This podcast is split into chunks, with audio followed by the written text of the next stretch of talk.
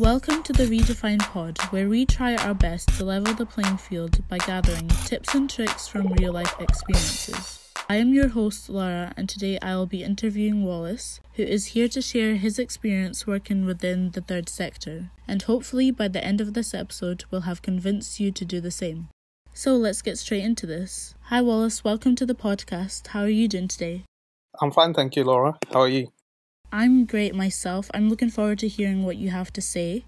So, can you tell us a little bit about yourself, your educational and career background? Uh, a little bit about myself. Uh, I think I'm nearly hitting 30. I'm not too sure. I was born in Zambia. Uh, I moved to the UK when I was 12, I believe. From then on, I attended high school here. After leaving high school, I went on to do a degree in business and marketing at the University of South Wales. After my graduation in 2012, I then went on to work in the private sector for a few years. I went on to work for in the private sector rather for a couple of years. And then my first real proper job, I ended up working for the police. So, you said that you studied business and marketing and now you work within the volunteering organization managing volunteers. Did you know that this was something you wanted to do while you were studying? Absolutely not. So, when I was in university, I really didn't have a plan of where I was going to end up. So, the reason behind my choosing uh, the particular degree that I studied is in high school, I thought it was easy and I could do it. I think we didn't have a lot of exams during that course as well. So naturally, I thought I would do something similar when I went to university, and I had no real plans in terms of where I was going to end up, what sector I'd be working in. It came as a surprise to me where it ended up, but I very much enjoyed the work that I'm involved in just now. So, how did you progress into the job that you're doing right now from your degree? Because you said that you faced a lot of hurdles and you didn't necessarily know that this is where you would end up. How did you end up there? After I graduated, I think I had this naivety that I'd end up working for a very large corporation and I'll be a manager of some sort. And I applied for unrealistic jobs. After I was brought back to earth a little bit, I started looking into apprenticeships and internships. So my very first job, I had no work experience. So my very first job after university was an unpaid internship in uh, a marketing kind of role. I did that for six months without pay having to wake up in the morning and finding my way to the office. Through the winter, that was tough times. After my six months, I think I started to realize that maybe perhaps the marketing dream job that I had in my mind was not really for me. I tried other jobs uh, in a similar role in marketing, and after some time, I started to realize that this wasn't for me. I saw an advert for an admin apprentice for the police I think initially I just put it in as wouldn't it be funny if I got this job? I didn't really know much about the inner workings of the police and what they did. All I knew about the police was obviously police officers, and that was the only job that was there if you're working for the police. I, I got to fully understand the multi functions that apply to the workings of uh, the police. So it's not just police officers, those are just the front end that most people get to see.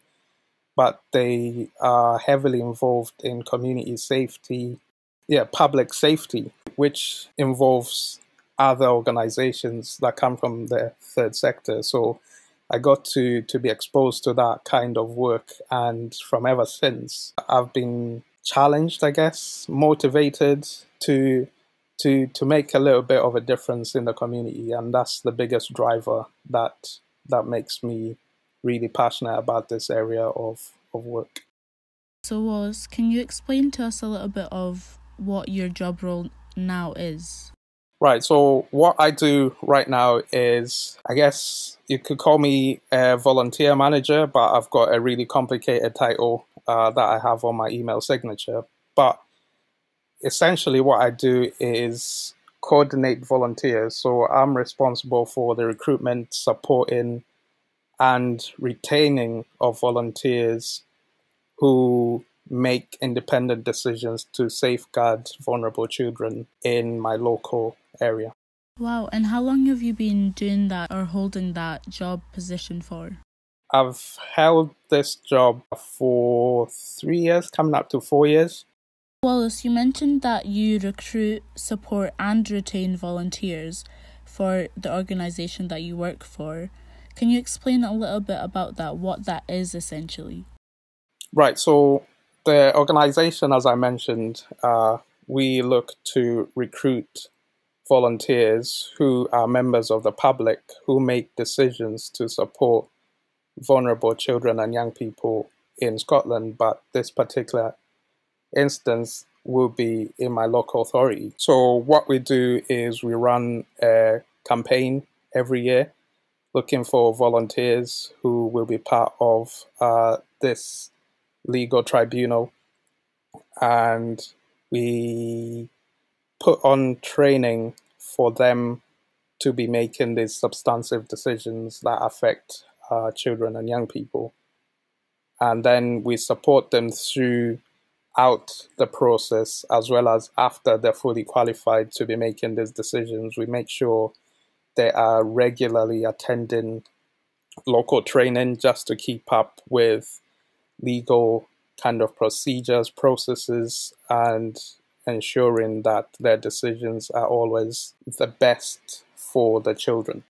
Wow, that sounds very um, interesting and also kind of hard to do, Wallace. I have a few statistics that I'd like to bounce off of you as a person who's experienced with working with volunteers and kind of just get an insight of what you've seen. So, the facts I have here say that there is a lack of black representation within the third sector, and it also shows that women are more likely to volunteer than men. And when men do volunteer, it's men within the ages of 25 to 34. Is this something that rings true to you and what you've seen working with volunteers? This is very true. From my observations throughout the different roles that I've been involved in, we always struggle to recruit uh, people from minority groups. We always struggle to recruit men.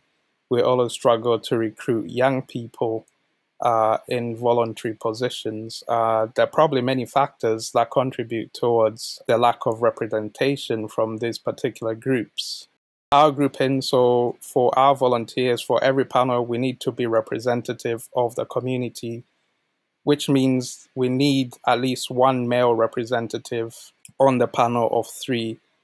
And the age balance is always off because we find that the most people that will volunteer are most likely going to be over the ages of 60 going up and they're the pillar stones of uh, the whole system because they've probably retired and they're able to give uh, more time than younger people or working class young people.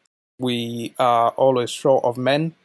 We always struggle to try and get a panel of three where a male is available again, many factors as to why we struggle with that. And the vast majority of our volunteers, as you said, are women. I know that you said that you're reaching the peak age of 30 soon, but you're considered as a young person. So, as a young black man, is this an area that you advocate for, and is this something that you're continuously encouraging the black people in your community, young people, um, to look into volunteering? I, I'd highly recommend, suggest anybody, regardless of uh, their ethnic identity, to volunteer. But we have a huge disproportion of minorities in the voluntary third sector industries.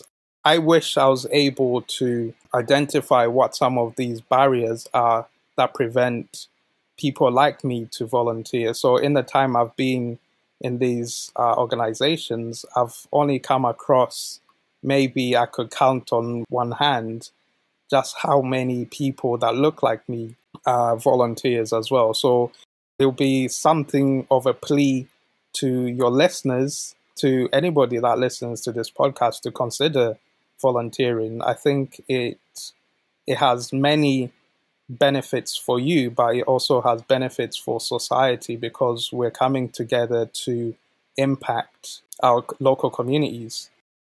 That's interesting that you say that. Do you think that there may already be volunteers within the black community and that they are lending their um, efforts to churches and not so established communities that their efforts may not exactly be recognized? Do you think that's a possibility? That is very true. So the evidence will suggest that. So there are two kinds of volunteering as yeah, some people would define it. So there's formal volunteering and informal volunteering. So formal volunteering will be more structured and that's where maybe uh, my kind of organization comes in. So we are part of the local authority, but we rely on members of the community to support the structures in place to safeguard children and young people, but more informal uh, volunteering does exist and it is probably less recorded in terms of numbers that volunteer. And we tend to find that people will volunteer for local churches, but that is not that's not data that's available in the records showing that uh, minority groups perhaps are volunteering informally rather than the recognized formal structures. I've never heard of the term informal volunteering before. And now that you mention it, it makes me reflect on the volunteering experiences that I've had myself. Growing up in a church where there have been opportunities to service my community, I may have years of experience of volunteering over someone else who may have not had that upbringing.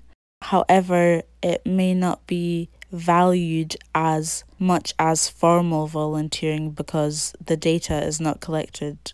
That's very interesting that this is something that's apparent, especially in our community as black people.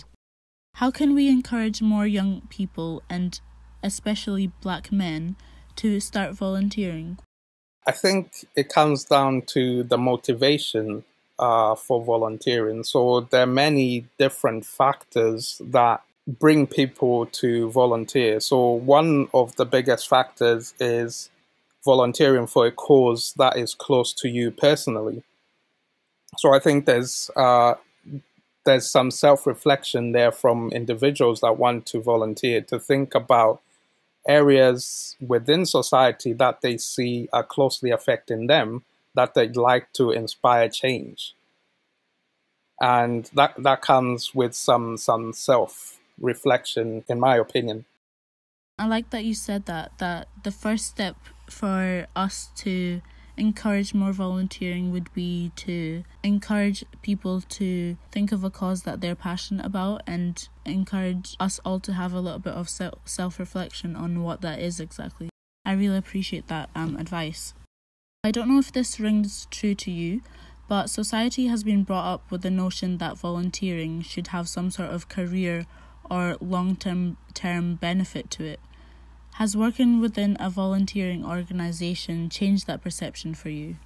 No, and there's there's nothing wrong with having the motive of having something in return for your voluntary services. I think it's natural as humans that we want something in return. And if somebody is motivated by beefing up their CV through an experience of volunteering, I think there's nothing wrong with that. So, by all means, if you want to develop skills, and this is why uh, volunteering is is important and is valuable in society, it, you, you can develop skills through volunteering, and those skills can be applied into a working situation. They can develop some soft skills for you, which you can use in a different setting. So it's a pro bono where both parties, you as an individual, as well as the organization, you get to benefit from the time that you're given to to that specific uh, organization. And I have seen this where when we're doing our recruitment, we tend to find that we have trainee social workers or third year graduate uh, law students who come to our organization almost looking for that experience in that kind of work environment where we're dealing with children and young people. And we're more than happy to take them on because they will give us that time whilst they're in university. The only sad thing about that is they get to leave after graduation, but we get to benefit from their time.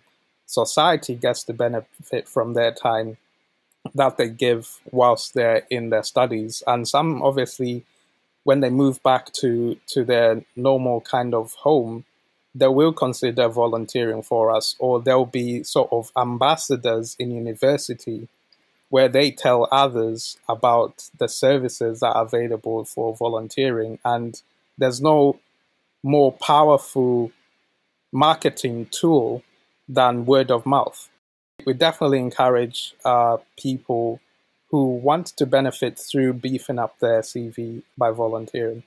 It kind of made me think of um, I don't know if you watched Friends, but the episode where Joey and Phoebe are having that discussion on whether any good deed is selfless because it makes you feel good internally. And I like that you said that any time given to uh, an organization or a cause that helps other people is valuable time and it means more than anything. So I appreciate that because it kind of disputes that debate whether any good deed or volunteering is actually selfless. And it is because you're giving your time which you can't necessarily collect back. So I like that. A few months ago, we had a conversation during the rebirth, as I like to call it, of the Black Lives Matter movement about how the community and us as individuals can best inflict change to dismantle the systems that were made to oppress us. There were some interesting ideas that were brought to the table, but you said something very different. What was it that you said was? Right, so the inequalities in society are not a new phenomenon and these have always existed. And there are current policies that were developed a very long time ago that tried to address some of these inequalities. And in particular, we were talking about accountability for the police. So when I was working for the police, I was part of the administration for the independent custody visiting scheme. This scheme was developed uh, back in the 1980s, 90s, somewhere there. But basically, what happened was there was a lot of unrest in Britain, and this peaked when uh, I don't know if you've heard about the Brixton riots. Yeah, I have. So there were hundreds of young people who were attacking the police and breaking down property. All that sounds very familiar, but this happened back in the 1980s. And the cause of this disorder centered, centered rather, around people protesting about the oppressive policing and, in particular, the alleged harassment of people, especially young black men. So the government uh, ordered some high, powerful men who are far more intelligent than I am to try and address some of these issues in in uh, in society at the time. And they came up with the independent custody visiting scheme, which basically looks at inviting volunteers who are part of this uh, scheme and they go into police custodies to look at detainee welfare to make sure that their rights have been read to them, they understand why they're in police custody, and if they're on any sort of medical conditions, they uh, accessed any medicine that they want to, and just making sure that human rights are not being violated whilst they're in custody. So these are members of the community going into police custody suites unannounced, and by law, they have to comply, as in the police have to comply and let them in and speak to uh, detainees in police custody. And this was something that happened a long time ago, but I wasn't aware of it until I was working uh, for the police. But this is a scheme that is available, that is open to anybody within the community. I've also been on ride alongs, so you can make a request to go on a ride along with a police officer on a night out, where you get to almost live step by step to understand the demands of a police officer on the streets. And these are just some of the initiatives I wish I was aware of, or I wish more of people like me were aware of to try and address some of these inequalities so that we have first hand evidence to say this is what the police are doing and making them more accountable. So the underlying thing that came out of the Brixton Review is to make the police more accountable and to be more transparent in the handling of detainees whilst they're in their care. And I, I believe that is one way we could be making a difference if we we rallied together to be involved in such organizations, such schemes that are available to us as society. We can all hold account the police that are supposed to be protecting us. That is incredible to hear that there's an opportunity for us to actually hold the police accountable for how they hold detainees. Um, how do you get into something like that? Like, what's the process of getting involved within that kind of volunteering work? How did you get into it? And how can somebody else also get into it?